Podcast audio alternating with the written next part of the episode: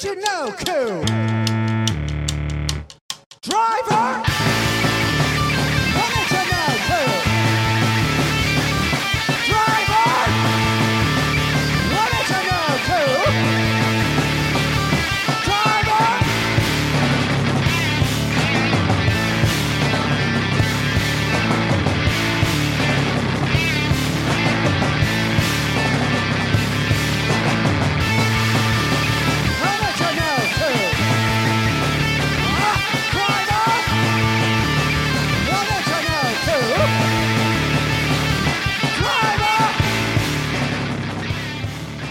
Hello and welcome to the Interstate Wrestling Podcast, the wrestling fan podcast that is bringing you on a journey of joy, fandom, adoration, nerdism, and complete enthusiasm for wrestling. It is WrestleMania season. I'm your co-host James. And I'm Josh Mordecai. That's right. Sign pointing season is over. We are at the big show without the big show this year, but is WrestleMania weekend that time of year once again.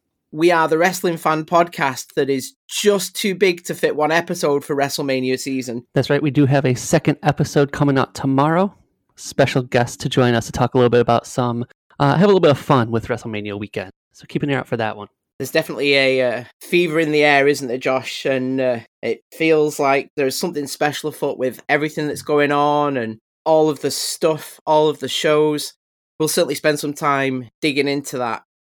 Obviously, before we uh, dive down that proverbial rabbit hole and talk about WrestleMania and what it's meant to us as fans and the matches and the years and the Mania weekend as a celebration, before we do dive down that rabbit hole, just wanted to uh, reflect back to our last episode our Bloodbath and Beyond because right as we recorded that and put that episode out, AEW Dynamite dropped that lights out unsanctioned match between Britt Baker and Thunder Rosa. And by gods, what a match that was. Uh, you certainly caught that as well, right, Josh? Definitely, yeah. And uh, level of brutality in there, the amount that Britt Baker bled in that was unreal. Some really kind of cool spots in that. Thunder Rosa rolling her back into the thumbtacks as a way to break a submission. It's like a really cool kind of use of that. So that was a definitely fun match coming off that last episode we did. It was kind of cool to see as well what it meant to them as wrestlers, the post match sort of conversations. And Thunder Rosa was extremely emotional and just clearly very proud of the match she had just put out. And frankly, and to say genuinely, didn't matter whether it was male or female wrestling. It was just how proud the performance, the nature of the match had been put out. And that's going to be something that really stands the test of time, isn't it? You know, when, when you look back over the annuals of AEW in years to come, undoubtedly, I, I imagine that Britt Baker Thunder Rosa match is going to be a real staple for what it did for AEW, for wrestling, and, and, and certainly the women's division. Most definitely. Uh, and kind of redefining again, in some ways, what you could expect from a women's wrestling match. We've kind of seen that grow exponentially over time. Uh, and adding that layer on a large scale is pretty great. We enjoyed the hell out of that, didn't we? We did, yeah. You know, we certainly have yet again another sizable topic to chip off, don't we? WrestleMania, 37 years of history. So, uh, what do you say, Josh? Why don't we hit the interstate, dive down the journey of WrestleMania Mania weekend? Hell yeah, let's do it.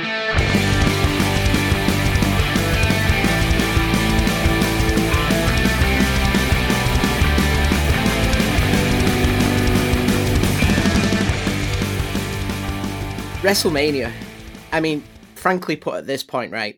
Inarguably one of the biggest brand names in sports, entertainment as a whole. People know WrestleMania, don't they? Mhm. You say WrestleMania and it conjures up something I would confidently say for everybody, whether it be when you were younger and you were living through sort of the Hogan, Macho Man, Ultimate Warrior era, whether it be sort of the more modern days of like the John Cena, the Rock type stuff. Res- WrestleMania is a big brand, big time event. hmm Sits next to statements like Super Bowl, World Series. I don't think I'm being too hyperbolic there. It's a big deal, right? Yeah, as you start saying that, I started thinking. You know, you hear to, you hear people say like, "This is the Super Bowl of this," or "This is the WrestleMania of this." Those two definitely are kind of in the same breath. And I know there's people who they talk about like, "Oh, you like wrestling? Have you ever seen a WrestleMania?" And they mean like a house show. But to them, WrestleMania is a shorthand term for any wrestling event. So that kind of becomes how ubiquitous that is. That it's it's one and the same to some people. Every wrestling show is a WrestleMania.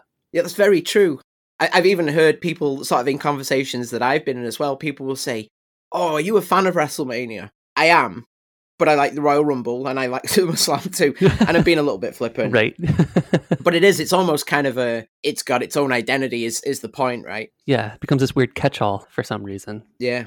Of course, this year WrestleMania 37. So I forget where we're at with the Super Bowls, but sort of in the 50s. So it's been around a good amount of time, hasn't it? Of course, 1985 was the uh, the famous inaugural one. Nearly four decades of WrestleMania. Do you remember the first one you saw live? Like, got excited about the build up, sat down, tuned in, was glued to? What was the first one you saw air live? I feel like nine was my first big live one. Ooh, controversial. Yeah, it's it's right around the right time frame for that. I would have been eight for WrestleMania nine. I was born the same year that WrestleMania itself was, so that was the one, and that's one I go back to a lot. It's not a great WrestleMania. Like I have the card right here. It's that weird Tatanka with Sherri versus Shawn Michaels with Luna match. Doink versus Crush, which that incarnation of Doink is great, where he's the weird, creepy clown doing the the clone thing, the mirror spot in the ring, and then ending with that horrible Hulk Hogan coming out and helping his best friend, who he's never been seen with, Bret Hart, to win back the title from the evil Yokozuna. Not a great show, but one that consistently sticks out in my mind. Had it on VHS, I watched it a million times when I was a kid. So I think that's my first one I remember, I guess, live right at the time. How about you? I think probably eight, funnily enough, just the year before. Part of that, like I think I've mentioned on perhaps our first episode, the WWF at the time didn't really explode until Sky satellite television came about. And I want to say we got it around 1990, 1991. Now, Mania 9 is 93, right? 8 is 92, which is all in that SummerSlam 92 at Wembley era. To some degree, points that I've made before as well, some of them are so familiar because the amount of time, obviously, we've gone back and watched them. Mhm. Six, especially, for example. Hmm. I think I saw Seven live, but I wouldn't hang my hat on it. I definitely, absolutely, vividly remember eight and the build up to eight and it being on at like midnight and it being Right. you know, having all like the snacks and sitting up and it just being crazy.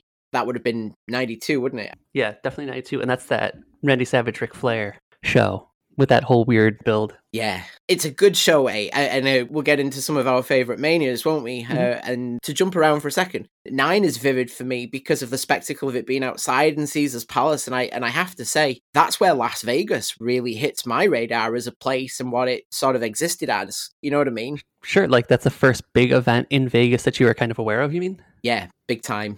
And it had everything, didn't it? I mean, as we talk about how Mania has evolved over the years and, and different aspects, sort of the big stage sets, things of that nature, WrestleMania 9 for me is the seed of that, I think. It's where like this big pageantry, a big theme, you know, it wasn't a big stage at the end of a stadium because, of course, it was a purpose built stadium, purpose built arena, outdoor arena Mm-hmm. at Caesar's Palace, wasn't it? But it had so much of the dressing, all the Roman garb to it. It was an interesting show for that, but um, we will certainly dissect a couple WrestleManias. I'm I'm sure, won't we?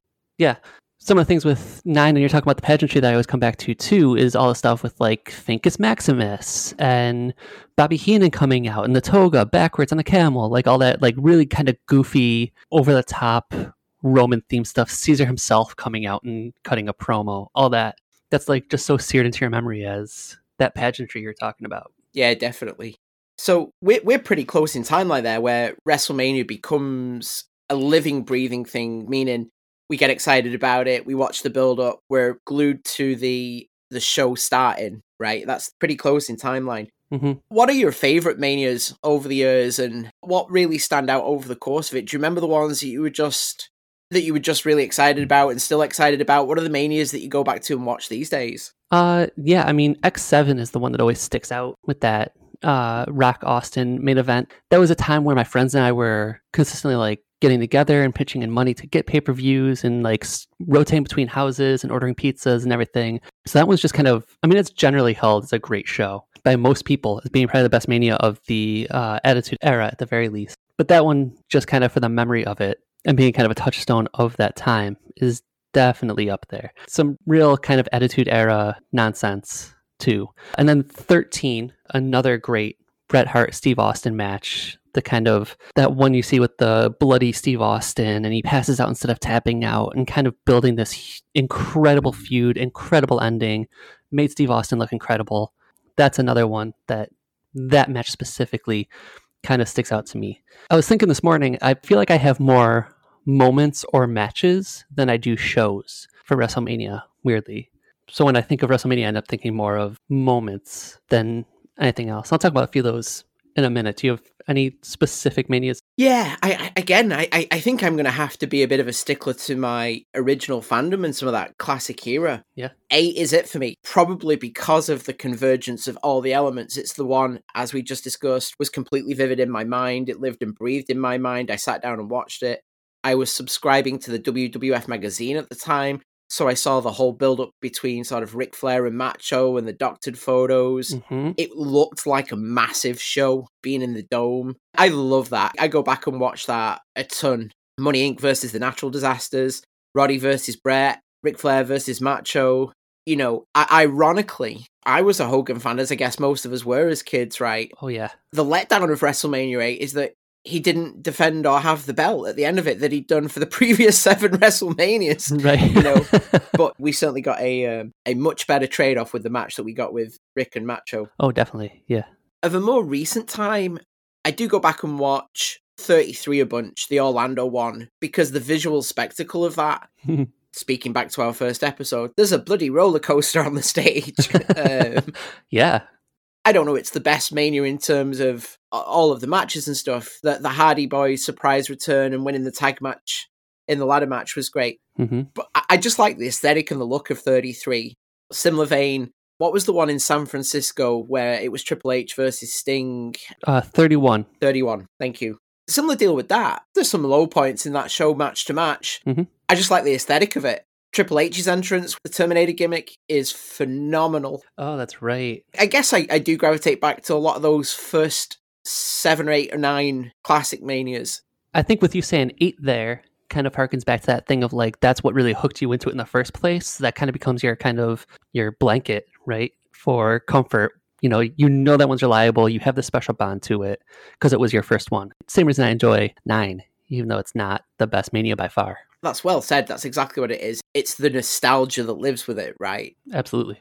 let's jump around moments and matches and highlights and things of that nature because as you said it's hard to it's hard to go back and see full shows in a full sitting at this point isn't it because some of them are five six hours long at this point i mean that's a that's a full-time commitment i i certainly jump around matches i'll throw on a mania and think oh i want to watch daniel bryan versus kofi kingston Sure. what you, you know whatever Yeah. Chat me up on your uh, your highlights over the years what are standout moments in mania for you Yeah. Um, going back kind of the same time frame we're talking about, that opener from 10 with Bret versus Owen is always just an incredible match. The storytelling of it, the finish is great. That's when I'll go back and watch over and over and over again. I mean, we all know how I feel about Bret Hart in general, but that match with Owen is incredible. Same with the Daniel Bryan uh, Mania 30 match. That moment at the end is something that just like really sticks out. That's something you can like close your eyes and see, you know, hands up, winning the match, celebrating, all that. That's like huge moment that nobody really saw coming. Those are two matches that I really enjoy. And then just think about ones that like really, like in the moment felt huge. The number one that comes to mind is seeing the streak end, seeing Brock Lesnar beat The Undertaker, which seemed like, I mean, how many false finishes have there been over the years with, oh my God, this might be the one, but you know it's not going to be the one. And all of a sudden, it actually happens. And you could kind of like see the air get sucked out of the crowd at that point. yeah Such a, an incredible, wild thing to see in the moment. So that one really uh, sticks out too. let's talk about that for a second because I'm I'm curious what your uh, your opinions and maybe kind of your emotional opinions about the streak and and that whole thing. There's plenty been said and there's plenty to watch, listen, read about the streak and it ending. What's your opinion of it? What's your opinion about it ending? What's your opinion about who ended it? Yeah, I mean, I I think I'm of two minds of it ending. Um, I think it could have been incredible to have this, you know, 30 and 0, undefeated, will never be matched type streak. Especially, I don't think it would work with a character other than the Undertaker, where he's this kind of undead, unbeatable force who just keeps coming back and keeps winning. I could also see it like I see the benefit of ending it uh, as a way to like really build up somebody to kind of take that spot. I don't know that I love that it was Brock Lesnar. I think it definitely added to the kind of feel that now Brock Lesnar is the unstoppable force and let him have those kind of title runs that he had. I think it could have been interesting to do it with somebody who was going to be kind of the face of the company for a little bit longer. But that's just an overall, I think, problem with WWE is trying to build somebody who can be that face that would be a good option to take that from Taker. I think Lesnar makes the most sense given the kind of field of applicants they had at the time. Part of my bias to the situation around the streak is I'm not a Brock Lesnar fan. He and his character don't sell for me, and I, I just never have been able to get into it. So I've kind of got this unexplainable bias other than that I'm just not a fan and I can't really qualify it for you. Mhm.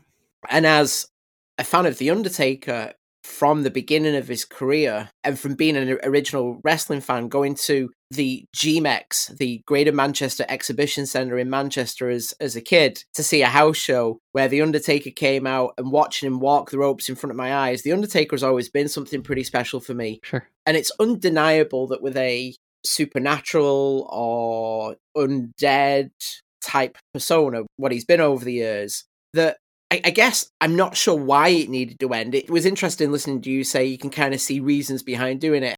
Parts of my brain definitely accept that. Sure. His conversation with Steve Austin on the Broken Skull sessions is really good about this because he himself, as I recall from watching it, says the same thing. Why did it need to end? It was something special and unique to him. And certainly, if it was going to end, it should be to put somebody over that was going to be special that needed that push. Mhm. And Brock Lesnar definitely does not fit that profile for me. It will be something that's not matched because who has won that amount of matches that consecutively? Who now in the industry will be at, I don't know, you know, 17, 25 consecutive WrestleManias, whatever it might be?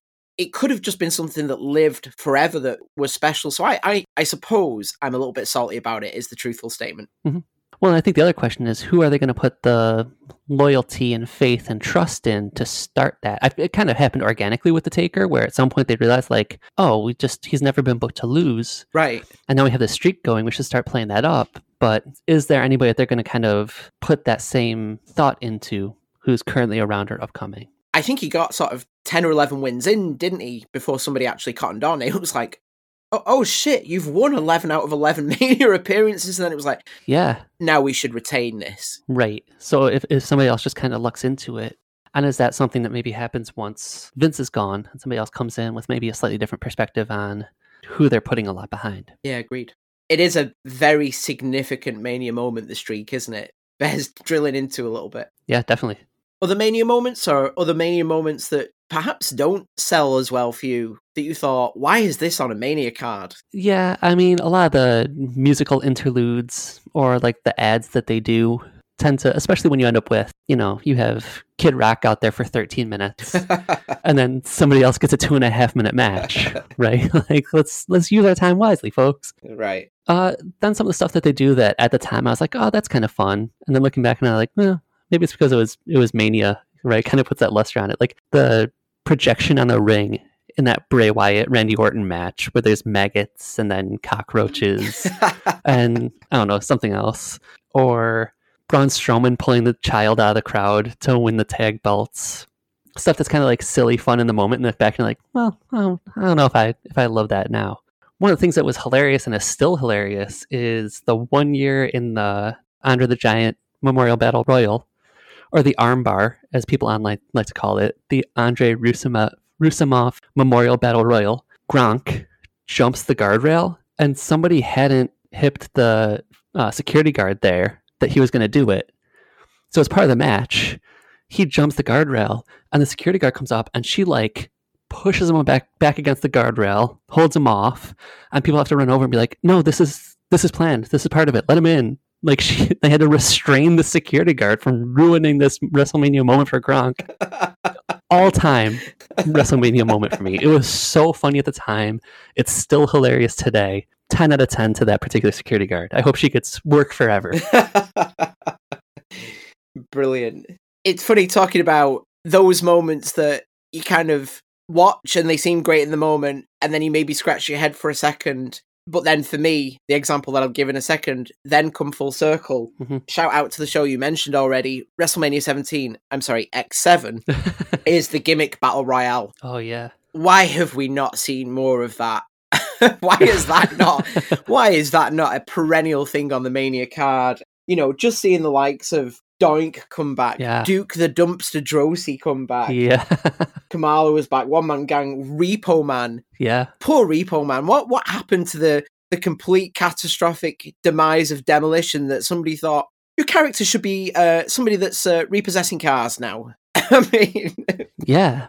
I saw something the other day where people were like, Repo Man isn't even that bad of a guy. He's just doing his job. Like, why is he a heel? that's amazing. Yeah.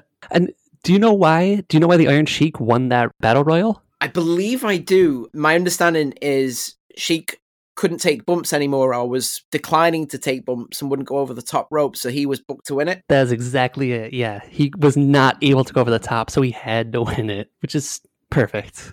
Like, I, no notes. 10 out of 10 ending on that one.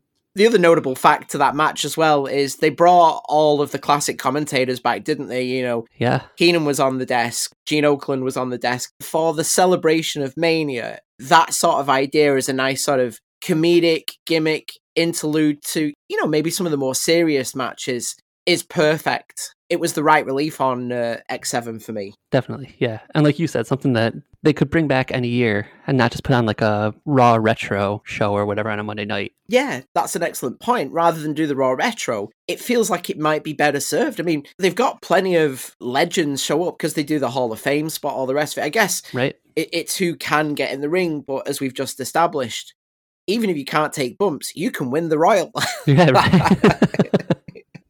to stick with shouting out some moments that I think are special for Mania for a second, and they're probably going to be obvious ones. There's certainly matches that I go back to.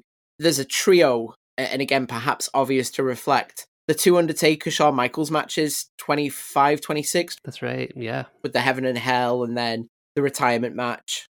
They're really special. I mean, the first one is good, the second one is great. I'm fascinated by the chemistry of that as well. Again, thinking a little bit about interviews and articles we've read over the years that Taker and Shawn didn't particularly get along, frankly, but yet always managed to construct these incredible matches. The original Hell in a Cell, we've talked about that before hmm and I think they have kind of a redemption or a reunification in their relationship. Shawn goes through his own sort of literal and proverbial rebirth, doesn't he? Sort of finds his religion and sort of, you know, gets clean and sober and all of the rest of it. Oh, yeah. And those two matches are sort of the brilliant bookend to to two incredible talents. Yeah. Oh, absolutely. I was never a massive fan of Shawn, but I think that's because he did his job. He was such a good, irritating heel hmm he was so abrasive. When I say I wasn't a fan of him, I think because he did his job. I also love the Ric Flair retirement match. That's so special. Yeah. And talk about iconic moments that I love you, I'm sorry, just before the final super kick. And then you see when he pins him that Ric, Fla- Ric Flair is crying. Like the whole thing, it's such like an incredible moment to end a match. Yeah. Dancing a little bit back through history, Shawn again, the Razor Ramon Shawn Intercontinental title match. Phenomenal. Absolute classic. Yeah. And your, your first big ladder match, introducing so many people to that concept with that match. Right. That was WrestleMania 10, wasn't it, as well? It was, yeah. Yep. Along with the previously mentioned Randy Savage crush match. Yeah, it's a it's a wild show. It's kind of all over the place. A- Acknowledging previously noted WrestleMania matches as well. I love the Goldust Roddy Piper match. It's so ridiculous. It's so well delivered because it's just ridiculous. Oh, for sure. And then the Bronco chase footage cut throughout the show. That's a great combination of like kind of pre-cinematic cinematic match. There's some definite brutality in it. It's goofy and over the top. Mm. It's got some of the kind of uncomfortable of its time stuff in it. Like it's just kind of encapsulates everything of that era in one match. For sure. Absolutely. We could fill hours, couldn't we? Sort of reminiscing and being nostalgic about all the spots. There's there's so many dimension. Yeah. I think what's important to obviously talk about as we acknowledge is the experience that Mania has become it isn't just WrestleMania anymore. The WWE have boxed up their own product of what goes on throughout the weekend, hmm you know, with the access shows and, you know, now since uh, NXT being about, there's a takeover involved. It's become such a destination. It's become such a, hmm a- almost like a Comic Con of, of the wrestling world, really. And then factor in all the indies getting on board, WrestleCon. I mean, the experience now is more than just WrestleMania, isn't it? Yeah, I mean, I think it kind of it started with WrestleMania, and that became WrestleMania weekend, and now it's kind of WrestleMania week. I mean, when you look at obviously it's going up at the tail end of Mania week. And full disclosure, we're recording the Saturday before Mania, so a lot of what we're talking about hasn't happened yet. But we got the Go Home Raw, you got two nights of NXT, you've got the Hall of Fame. You've got, like you said, all the indie shows. You got Saturday and Sunday of Mania. Then you've got the Raw after Mania. You got SmackDown, which I forgot to mention. Like there's even ignoring the indies, which we'll definitely talk about momentarily. There is something related directly to WrestleMania every night for a week right now. It's crazy, isn't it? It really is. The amount of time, the commitment to that is hours, isn't it? Yeah, I would guess 18, 20, 22 hours of content over the next week, just WWE. I mean, that's that's a part time job to sit down and watch all that, right? Like, it is. It is indeed. It's great for fans though to, to have that, and especially with some of the adjunct or the things that have come about, like the WrestleCon and things of that nature. Mhm. You know, going back to what we sort of discussed on our first episode, how we became fans and these, in essence, superheroes that lived and breathed in front of you. They weren't just you know flying around on a movie screen. They were jumping off top ropes uh, in your local, you know, local hall or local arena. And fast forward to what WrestleMania has become, and if you know, acknowledging what it is, is it's a big business. You can get up close and personal with the stars of yesteryear and today, meet and greets, indie shows that are happening in these sort of convention environments. Access in itself for being the WWE version of a convention is great. Mhm. I had the opportunity to experience it around WrestleMania 35 and we just uh, we just did the general admission ticket which was like i don't know 30 bucks something like that you got your time slot entry we definitely didn't do any of like the premium meet and greets but they've got like this you know wrestlemania museum Mhm. you can go to like piper's pit you can go to brutus's barbershop Mhm. they had one of the halls with a ring in and it was like the nxt performance center nxt uk uh, stars and, and just wandering around and to be amongst the fans and take in the energy and buzz that Mania Weekend is, it's become a living, breathing thing. I, I guess I keep using that phrase, right? yeah, and like you said, that kind of being this, like, it almost sounds like like a summer camp for wrestling fans type, or like a day camp for wrestling fans type thing, right? Like, you got all this stuff to see. You could go and commentate a match. You could go look at the cage. You could make like a popsicle stick Vince McMahon. Like you got all these things to do there. And like you said, just go in and spend a little bit of time between shows or whatever. Even in light of how strange the past 12 months has been, again, cautiously staying away from the fact that we are not a COVID 19 podcast. Right. it's amazing to see what's coming together for this year. There's modifications and there's changes to it, and of course, no access because gatherings of people and you know meet and greets for the the wrestlers. You, you know, there's precautions around that, but there's an absolute shitload of stuff coming together.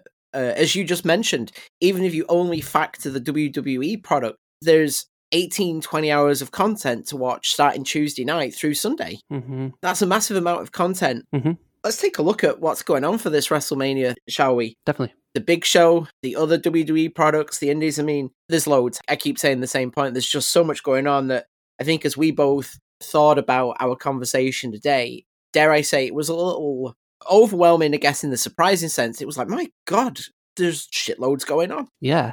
To the point that when we were kind of texting before the show started, you sent me just a picture of your notes. And I was like, oh my God, I forgot about NXT and all my other preparation. It was an easy one to catch up on, but just to leave out two nights worth of like WWE content because we're so busy looking at everything else going on. Yeah, absolutely. Before we uh, we do dive down into uh, the current Mania weekend, Mhm. what do you make of the Hall of Fame? Do you have any uh, opinions as a fan about the legitimacy or bona fide of the Hall of Fame? You know, thinking about wrestling fans and our divided opinions, is it a Hall of Fame if there's no brick and mortar? Where do you stand on the Hall of Fame as a whole? Yeah, I don't think I've ever actually watched especially live, a Hall of Fame show. I've kind of caught some clips that they show during Mania or whatever. It's kind of fun to see. I actually tend to prefer the kind of packages they put together when they announce who it is more than the show itself. Right. Right. These kind of honorific pieces are usually fun to watch. And again, super nostalgic, especially now that we're inducting people who were like my era. Like when they started, it, I had never seen a Big Cat Ernie Ladd match. So him going into Hall of Fame, I was like, oh, that's cool, I guess. uh, and then this year's RVD, I'm like, oh yeah, I've I've seen RVD live. Like this is kind of a fun thing to do. I think once they figure out where to get a physical location, then like the type of memorabilia would be fun to see there for sure. I guess there are discussions about if what I've read is remotely true. There are discussions about it potentially being down in Florida, down in the Orlando area, which makes total sense. The tourism that Florida brings for the other obvious reasons. Yeah. The presence of wrestling in Florida, that would make a lot of sense. I agree. I tend to think the show itself is probably more for for the wrestlers, for the business, than it maybe is for the for the fans. Mm-hmm. It's them celebrating each other. We did go to the Hall of Fame show, I guess is what it is, right? We did go to the Hall of Fame show for Mania 35 weekend, the Mania that I went to with my sister, in part because we were a little bit uneducated at the time, I have to say honestly. Going on at the same time across town at Madison Square Garden was the uh, Ring of Honor New Japan show. I guess the phrase, if I knew then what I know now. Yeah. it was cool to experience once. And certainly we had some fireworks at that Hall of Fame show because it was the uh, Bret Hart, Jim the Anvil Neidhart Hart Foundation induction yeah. that um, the fan took Bret out in the ring. Oh wow. So that was, uh, I don't know what the word would be. That was horrible to watch, I suppose, live. Yeah. What was kind of the the reaction of people around you when that happened? Could hear a pin drop in the arena. Really? Oh, yeah. Oh, yeah. It took the air out of the room. Yeah. It was weird, I guess, if I think back to it, reflecting just for a moment. Right. The guy came from sort of over the right hand side of the arena, straight over the barrier into the ring, and that sort of happened super quickly. Several people got in the ring very, very quickly.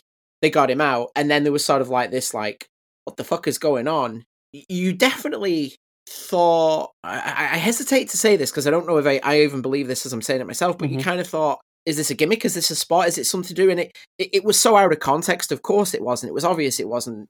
Mhm. Your brain was trying to rationalize it, I guess, right? And then they got him out of the ring. And what was going on from that point is they dragged the guy out of the arena. The story is worth sort of reflecting just from an experience, but not to spotlight that the crazy situation happened. Yeah. He was he was quickly moved out, and you know the WWE is a professional juggernaut of entertainment, isn't it? I mean, they Yeah. got the show right back on the rails and was like probably within five minutes it was back to business as usual. And but the moment it happened, it was definitely you could have heard a pin drop in the room. I'm sure a lot of people, because there's the whole thing. The reason why his match with Vince McMahon at WrestleMania was what it was is because he had to retire because of kind of, kind of how I mean he could die if he takes a bump wrong, wrong at this point. Right. That's wild. And there's that video of one of the members of the revival getting his shots in on the guy as they drag him out of the arena. I don't know if you've seen that. They did not take him carefully out of the arena, which yeah, is fine. Yeah, exactly. There was the revival, Davy Boy Jr. I think Teddy Hart was down on the floor as well, who is uh, not known for making good decisions. Teddy Hart. That's very well said. Yeah, exactly. There's a, a great Twitter account that's just is Teddy Hart in jail, and they just give you consistent updates of if Teddy Hart is currently in jail or not. I like the idea that the Hall of Fame recognizes the legends of the sport we've grown to love. You know, even if there was a brick and mortar building, unless they build it in my backyard, how often am I going to be able to go anyway? So I, I don't think exclusively that detracts. It would be nice to go to have a place to see the memorabilia, you know, have a big massive merchandise store, thing, things of that nature. Have it be a bit of a, a museum almost for, for celebrating. yeah, and use that. I mean, you mentioned Orlando. Use that same Disney model where your merch store is on the exit of the Hall of Fame, right? Exit through the gift shop. Exactly. Yeah. let's take a look at this WrestleMania season. Mhm. There is so much to pick apart here. Maybe we should start at the top, Josh. Two nights of the big show. sure. Interestingly enough, just before we uh, we take a peek at what's uh, what's on deck for this Mania, this show has been really slow to come together, hasn't it? It's felt a bit slapdash. Would you agree with that? Absolutely, yeah. And recording this the week before Like we may be missing something because who knows? They just moved the Andre Battle Royal to SmackDown. I think Friday night they made that announcement. So now that's not on the pre-show anymore. So cards subject to change between now and actually the first day of Mania. But I really like. I'm not sure what stories, for the most part, have really been built in the last three weeks since Fastlane. There is one on night two that I'm pretty excited about, uh, let's uh, let's take a look at the cards then. So night one, Saturday, April tenth. Night two, Sunday, April eleventh. So on the first night, and this is interesting because I believe it is going to open the event, and I see the reason why, and I'm kind of thrilled about this. I'm not sure I am fully excited about the match, which I'll get into in a second, but its placement and the rationale do. So, allegedly opening the show on night one is Bobby Lashley defending the WWE Championship against Drew McIntyre. I don't love Bobby Lashley. Again, just doesn't sell for me for whatever the reason might be. But I love Drew, and Drew absolutely gets over for me. And this clearly is designed. I hope it is, because I'm going to be screaming at the TV if it isn't.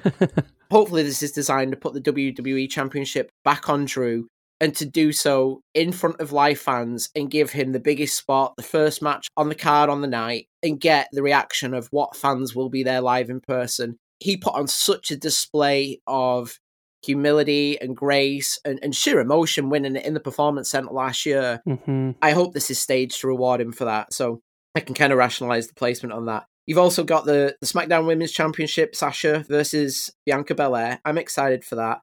You've got Bad Bunny versus The Miz. I can't understand what that's about. Cesaro versus Seth Rollins. Thank goodness Cesaro is getting a, his moment.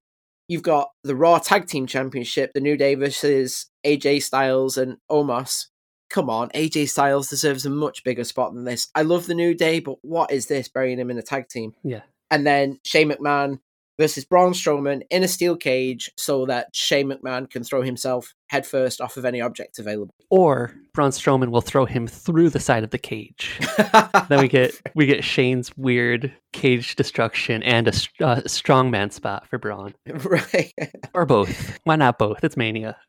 yeah, go big or go home, right? Exactly. Yeah. What do we got on night two, Josh? Night two, we are looking at U.S. Championship. We got Riddle versus Sheamus, which could be fun as long as Riddle doesn't forget what he's doing and just kind of scoot off before the match starts.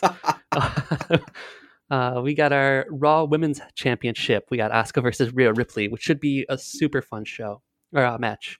Uh, we have my pick for your night two cinematic match is going to be the Fiend Bray Wyatt versus Randy Orton. Now we got this melty fiend and that match that Orton had with Alexa Bliss where she like telekinesis pulled the lighting rig down. That might be our cinematic match for at least night two. Big E versus Apollo Crews, which could be a really fun match. That just got a stipulation added as well, I believe, last night. Oh, that's right, yeah. Nigerian drum fight. Exactly. Apparently, no rules, no limitations, just a beating so loud it sounds like a drum. that is phenomenal. that that's if that's not marketing at its single best, then I don't know. yeah, that's perfect. Okay, so now I'm excited for a Nigerian drum fight. then we have, and this is a match I'm legitimately excited for: Kevin Owens versus Sami Zayn. yeah. I mean, magic every time. The thing with Kevin last night saying, "I'm gonna keep trying to like drag you back into reality, and if I can't, I'll I'll beat some sense into you." That whole story is phenomenal. Yeah. And then your night two main event: Roman Reigns versus Edge versus Daniel Bryan. Uh, kind of this renewed, refreshed Edge, saying you finally found the rated R superstar again. So that's your night two, and I can see, like you were saying, with putting it on on Drew, I could see Edge walking out of there with the title on night two. Kind of give him that moment.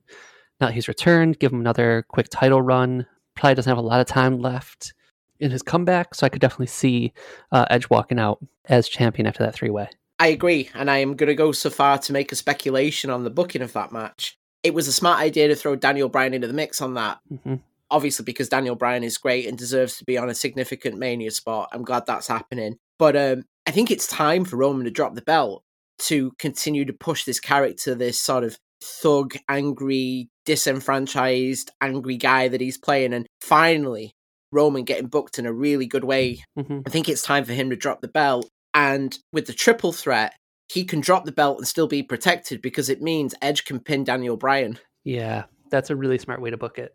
And it, like you said, it gives Reigns this kind of additional layer of I never lost. Exactly. He can go off like a, excuse the pun, he's going to go off like a Roman candle, isn't he? Yeah. yeah. Yeah, I would not be surprised if that's the exact way it goes down. And something like he spears he spears Bryan, Edge spears him, pins Bryan, something where Romans knocks out Bryan and Edge steals the pin.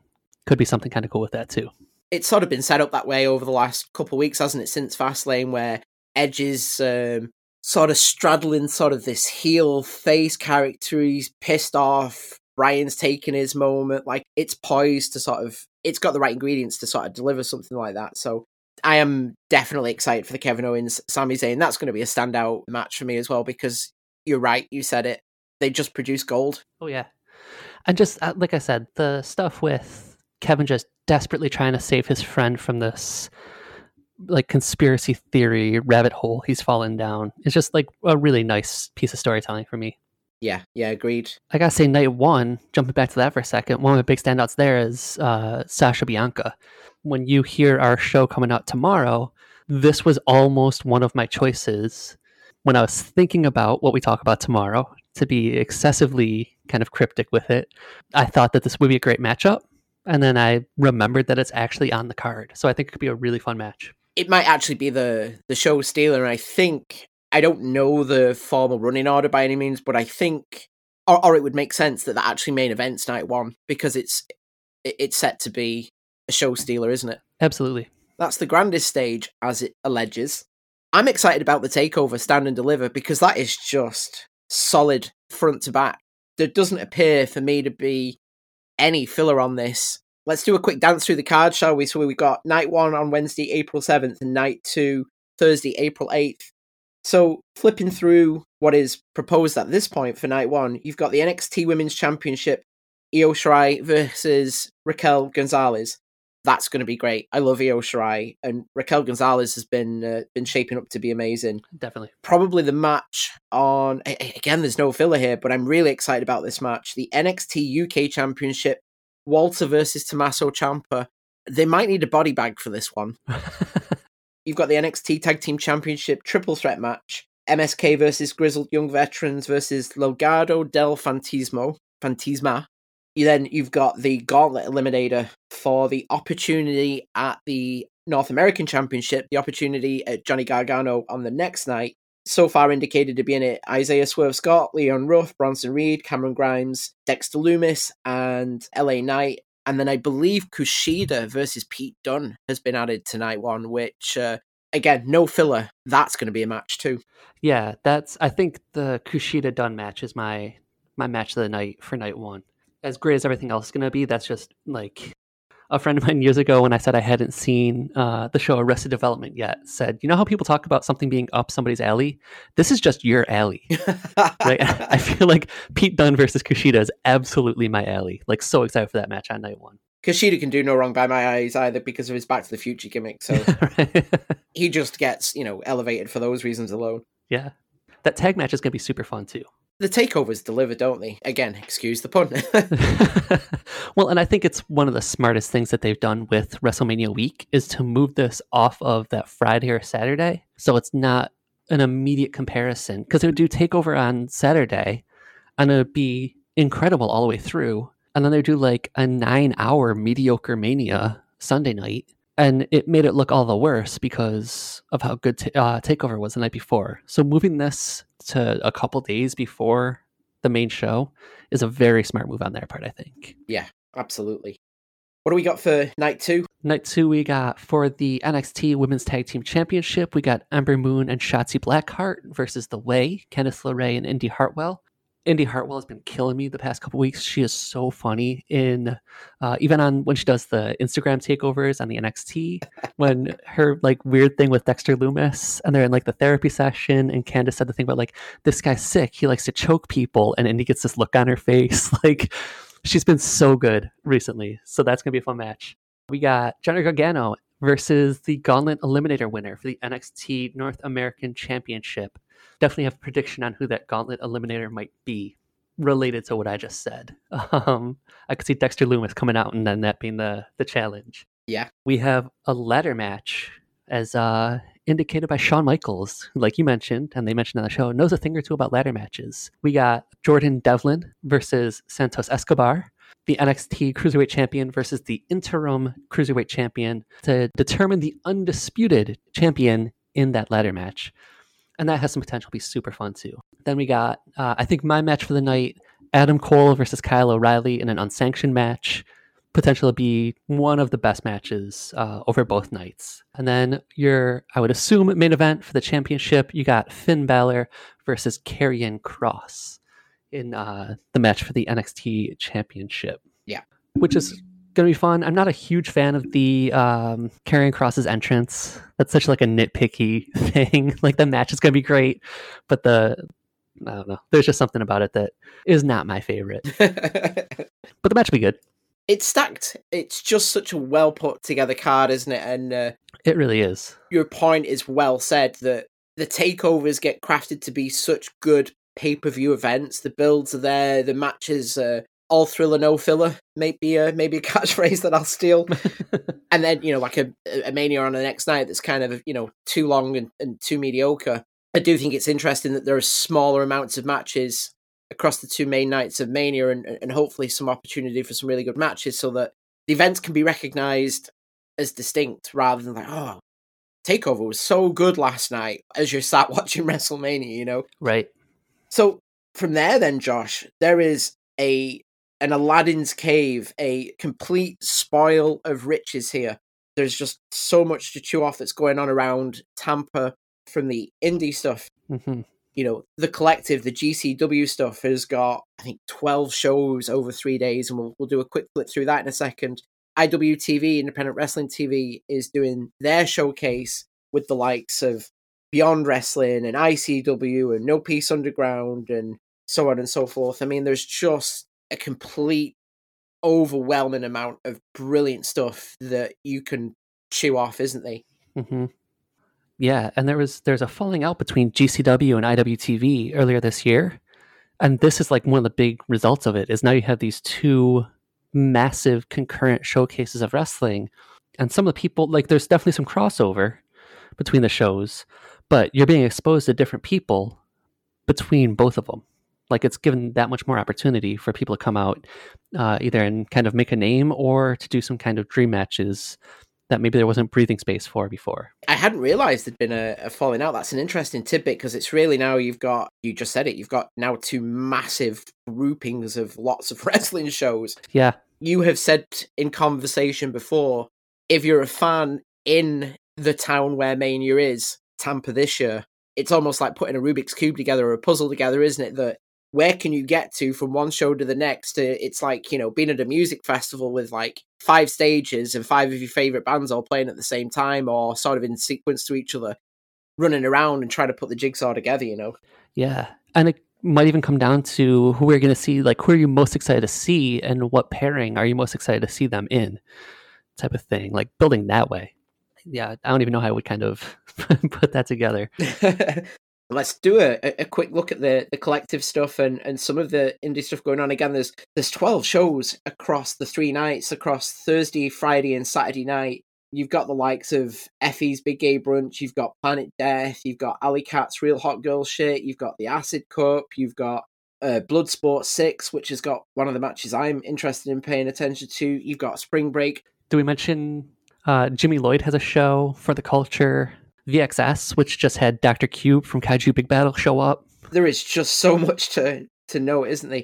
Of those shows, and again, I certainly I just flipped through examples that are happening of those twelve shows. What are you? Uh, what have you picked out as matches that you're uh, that intrigue you or you're looking forward to on the Indies? So uh, I'm looking forward to two matches in the Acid Cup, especially. Uh, Lee Moriarty and Treehouse Lee will be incredible. Treehouse Lee does some wild, wild stuff. If you haven't seen his stuff, check him out because some of it is just, yeah, I don't even know how to explain. um, like weird, weird, like twisting corkscrew leg drops and stuff. And it, yeah, he's a lot of fun to watch. Uh, and then AJ Gray versus Spider Nate Webb will be super fun on that show. I got in for the culture Lee Moriarty again against Lio Rush. It's going to be a great match. And I think their main event on that show is Rich Swann versus Too Cold Scorpio, which is kind of like it's almost like a fantasy booking from recently. And Scorpio is one of the all time best. And I got like three more that I'm super excited for in this patch. All the all the cards are like top to bottom great. Your Allie Katch show, Lady Frost versus Edith Surreal, who is the previously mentioned Still Life with Apricots and Pears. Yeah. She is now going by Edith Surreal. That match is going to be super fun. Lady Frost just had a match on AW Dark, so that's going to be a really great match. Edith Surreal has a bunch of matches. She has another match I'm super excited about for that weekend on IWTV. And then I think the show that looks the strongest is RSP Spring Break. Ricky Shane Page taking over Spring Break from Joey Janela. You got Atticus Cogar versus Masada. Uh, Masada being one of like the first big recent deathmatch guys I was aware of. The first person I ever saw with the like barbecue skewers in his head mm, gosh. was Masada. Yeah. so it was kind of like that early kind of rebirth in the early 2010s, maybe. And then RSP versus Nick Gage for the championship is going to be incredible. But that show, top to bottom, the clusterfuck has been canceled, but we'll see if it's actually canceled. Um, but yeah, that's that's the show I'm looking most forward to. Uh, the collective is Spring Break yet again. How about you? What are your standouts for the collective? Yeah, you uh, you definitely gave a shout out to one. You had encouraged me to take a look at formerly known as uh, Still Life with Apricot and Pears, now known as Edith Surreal. Uh, I had just been watching a bunch of her stuff on IWTV. So any of her matches really, I, I had highlighted the Edith Surreal versus Lady Frost because I'd caught her on the AW Dark. Mm-hmm. So I'm kind of psyched to see that. There's another wrestler by the name of Erica Lee that I've started to pick up a little bit. Most notably, the match that Erica Lee just had with Edith Surreal on the Cassandro Cup. That was great. So I'm kind of paying attention a little bit to her. I am quite excited to see the Josh Barnett Jon Moxley match at Bloodsport 6. You know, just Jon Moxley doing his thing, right? I'm psyched for that. Allysin Kay versus Masha Slamovich, I'm kind of psyched about. I, I dig Allysin Kay quite a bit. I've highlighted Allysin Kay over on Allie Katch show as well for the matches she's got with Jordynne Grace because she's super good. The RSP Spring Break show, the Joey Janela versus Chris Dickinson seems like it's going to be poised to be amazing to me. Yeah, for sure. And they're, uh, I think Chris Dickinson is essentially Joey Janela's personal trainer right now, so I'm sure they've been workshopping this for a while. Oh, so promises to deliver big time if if that plays out right. Absolutely. To stick with Chris Dickinson, that Violent Sex Suffering show, Brian Cage versus Chris Dickinson, Oh yeah, the Tony Depp and Jack Evans match looks amazing on that particular show. I mean, it's just a complete embarrassment of riches, isn't it? I could Yeah. I could just go on reading names here, and I'm and I'm getting jazzed thinking about it. The Acid Cup stuff looks really good. I, I I'm kind of psyched for the Laredo Kid Braden Lee match. Tony Deppen's there as well. I I I don't know Cole Radrick all that well, but anything Tony Deppen, I'm kind of psyched to tune into. Yeah. Cole Radrick has been kind of slowly coming up over the last year. I've seen a few of his matches. That's going to be a super fun match. I think you're going to come out a Cole Radrick fan from that one. I'm just spotting looking at Bloodsport six again as well. Chris Dickinson's got a Shane Mercer match on there as well. That'll be amazing. I mean, Oh yeah, I love that they're just pairing him up with other guys who are like freakishly strong. Yeah. because Shane Mercer is wild. big time. Across that collective 12 shows, I think I'm going to have to book a week off work, honestly. Yeah, right. yeah, very much so. Anything on the IWTV side of things, uh, I, I hadn't captured a lot of the matches from the IWTV showcase, but I, I think you might have spotted some things that are worth shouting out and recommending. So the the IWTV stuff is hard to get full cards for, but I was able to kind of piece together some of the stuff just kind of trolling through their Twitter account. No Holds Bar, uh, ICW NHB is running a show called Then and Now, which seems like there's going to be a lot of matchups of kind of past hardcore wrestlers and current. So like New Jack is booked for it.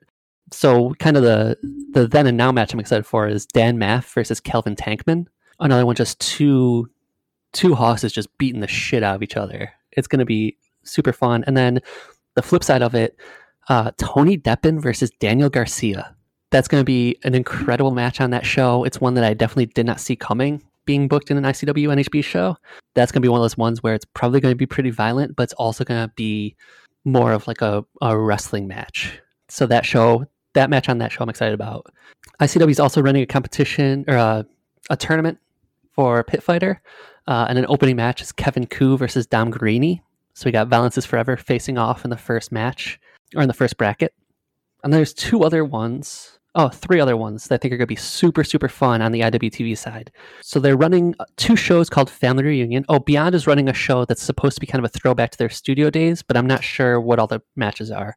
But watch Beyond. Like, Beyond is genuinely great consistently. I've been catching a bit of their um, signature series stuff over the last couple of weeks. Yeah. So, of course, I'm sure it will be in that vein. If it's along those lines, there'll be some phenomenal matches. Yeah, and if you want to know who's going to be who's going to be showing up in AEW next year, start watching Beyond now. Like so much of that talent is being pulled from Beyond. Just off to my head, like Kris Statlander, Max Caster, uh, Christian Casanova just got signed to NXT. Dijak, Keith Lee, like all these people who spent time in Beyond. I mean, Drew Cordeiro has has an eye for talent. So no matter who's on that, it's gonna be great. Uh, so Family Reunion is the IWTV like the showcase show. It's kind of a compilation of companies running kind of showcase matches. So Lee Moriarty again is going to be defending the IWTV uh, Independent Wrestling Championship against Edith Surreal, Ooh. which will be yeah, which will be incredible. And then you have a six-person tag match. You've got Boomer Hatfield with Boar, formerly the Proletariat Boar of Moldova, and Erica Lee versus Matt Makowski, Travis Huckabee, and a very good professional wrestler, formerly uh, Dasher Hatfield. So that's a very kind of Chikara six way or uh, six person tag. It's unreal. I'm bringing back that Boomer Dasher thing, father versus son. Is going to be great. And then I don't know if you've seen this. I think this is one you're going to be the most surprised about. Uh, Southern Underground Pro is putting together a show which uh, I think is Dom Garrini's uh, promotion. Uh, the show is called Have Fun, Be Sad, and the the match for that is Violence is Forever, Kevin Kuhn and Dom Garrini versus FinJuice. Oh, wow. yeah, Who are. They're the Impact Tag Team Champions at the moment, right? I believe so. Yeah, Yeah. yeah. So when that one was announced, that was a lot of people like, wait, what? Who's going to be there? How did that happen? So that's that was kind of the surprise booking of that collective run or the uh, IWTV run. I just have to stick with the phrase embarrassment of riches. Absolutely, yeah. And I said to I said to Matt, I'm so thankful that all of this IWTV stuff is just going to be there on VOD. Like I can we can come back to that whenever. Right. Spoilt for choice. Absolutely. There's no way you're going to be able to take it all in in single sittings or live on air. Thank goodness for VOD, indeed. And I'm even missing some of those IWTV shows because that's not even to mention Tony Deppen's Beer House show. So there's a few that I'm missing still. So much to choose from. Safe to say, isn't it? What a phenomenal amount of wrestling to chip off for, for Mania season. Yeah, right? Yeah. You know, if you are a wrestling fan who typically gravitates towards some of the bigger box products, and I certainly have been for a for a majority of my fandom, we couldn't encourage you enough to take a look at some of the stuff going down on GCW, IWTV, etc. Because as as you just said, Josh, if you want to know who's going to be in AEW next year, take a look at the Indies. Beyond is churning it out, wrestler by wrestler, aren't they? Well worth digging into some of that stuff. Safe to say, we uh, we covered a lot of stuff there, and I I think I can speak for both of us. We're super psyched for Mania season, aren't we? Absolutely, yeah. And to come back and see uh, if there are any matches that surprised us or anything that we come back and we're like, I told you this was one to watch, right? Yeah, certainly. Preview to uh, episode five down the road. We are going to reflect on Mania season, given the amount that's going on, aren't we? So Mm-hmm. the other preview that we've touched on as well, just to give a nod as we uh, as we bring this home, is we do have again the Interstate Wrestling Podcast is the fan podcast that was just too big to fit one episode for Mania season. So we do have a special bonus second episode dropping tomorrow. A little bit more off the uh, the beaten path, I suppose. It's the Interstate Wrestling Podcast uh, off roading a little bit. We're going to have some fun, and we're uh, we're going to uh, have a special guest, aren't we? So uh, with that said, Josh, you want to give a shout out to our socials and where people can join the conversation, tell us what to watch, check in with us? Definitely. We are on Twitter at IS WrestlePod. Uh, I am on Twitter and Instagram at ISWP Mordecai. Uh, we want to, of course, thank Alien Trilogy for the use of their song Michinoku Driver for our opening and closing. As I say all the time, so lucky, so thankful we ran across an incredible song that ties so well into the show. Absolutely great song. Enjoy WrestleMania, folks. Enjoy Mania season. Yes. Going to be lots to talk about. Enjoy. We'll see you next time. See you later. Michinoku! Driver!